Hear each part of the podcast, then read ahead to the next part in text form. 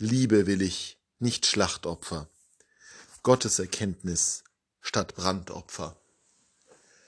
Ebenso wie der berühmte 51. Psalm, sogenannte Miserere, hat auch der Prophet Hosea klargemacht, wo die Prioritäten Gottes liegen.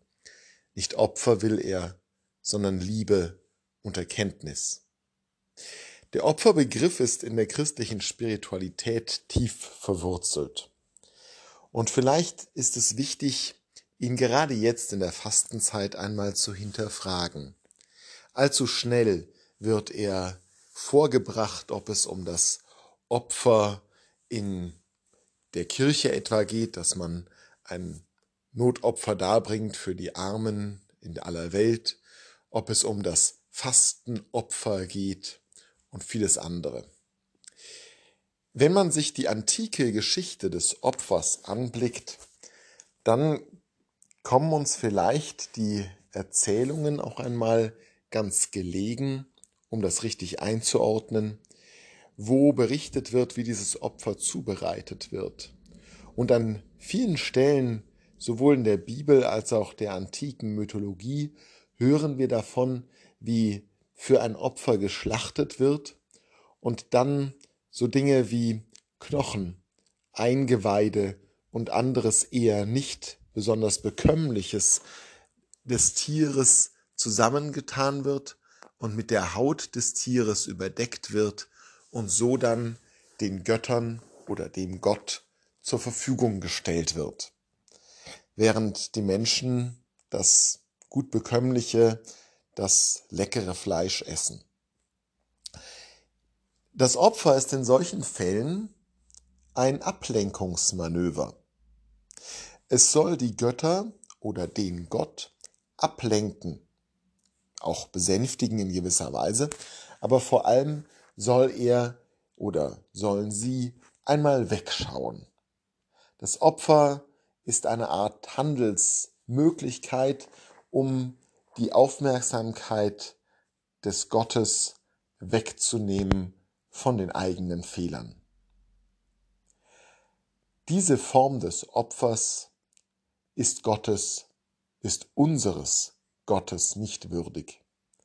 Und darum sagt er, ich will keine Schlachtopfer und keine Brandopfer, ich will Liebe und Gottes Erkenntnis. Ich will nicht, dass ihr mich ablenkt mit den billigen Resten, die ihr irgendwo übrig habt. Ja, noch nicht einmal, dass ihr versucht, mich zu besänftigen mit dem Besten, was ihr habt, wie etwa eurem erstgeborenen Sohn. Ich will Liebe. Ich will, dass ihr mich versteht, dass ihr euch auf mich einlasst. Das ist es, womit ihr mich glücklich macht und nicht mit diesen Ablenkungsmanövern.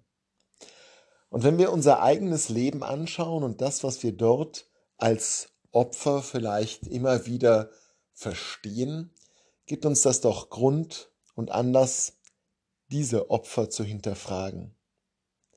Was ist der Zweck der Fastenopfer, die wir bringen? Sind es Ablenkungsmanöver? Sind es Mutproben oder Kraftproben, Herausforderungen an uns selbst oder der Versuch, uns oder anderen zu beweisen, wie toll wir sind? Oder führen diese Opfer zur Liebe und zur Erkenntnis?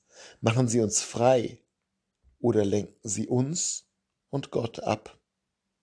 Was ist mit den Opfern, die wir scheinbar für andere Menschen bringen? Sind es wirklich Taten der Liebe oder auch hier Täuschungen, Ablenkungsmanöver? Das Opfer hat so einen guten Klang im religiösen Bereich, nicht zuletzt deswegen, weil ja der Höhepunkt unseres Lebens im christlichen die Eucharistiefeier das Opfer Jesu Christi feiert.